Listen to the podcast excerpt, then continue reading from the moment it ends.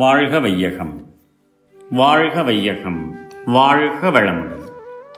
வேதாத்ரி மகரிஷியின் உலக சமாதானம் கவிதை அறுபத்தி மூன்று இராணுவத்தை கலைக்க முதலில் முயல வேண்டும்.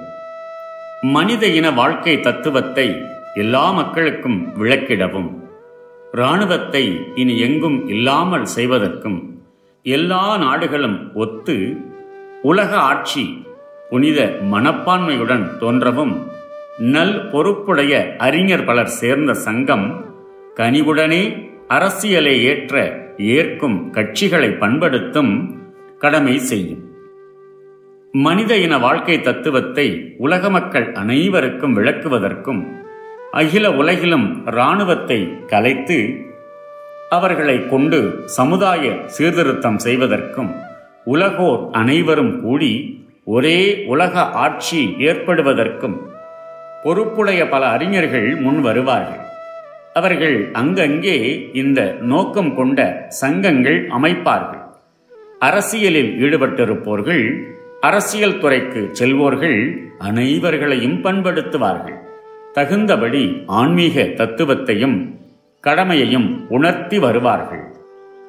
வாழ்க வளங்கள் May the whole world live in peace, prosperity, and harmony. World Peace by Yogiraj Sri Vedatri Maharishi. Poem 63 Social Service by Defense Personnel.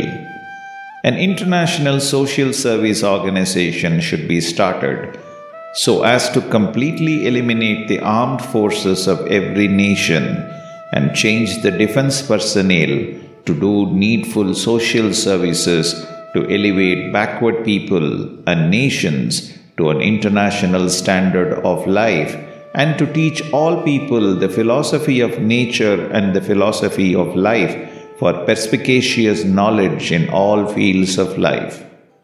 All kinds of experts should be the members of this organization who, in addition to doing their services to the society, will enrich the efficiency, moral behavior, and social responsibility of statesmen.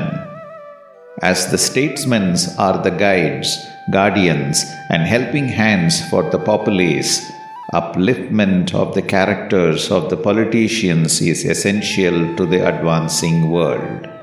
May the whole world live in peace, prosperity, and harmony. Be blessed by the divine.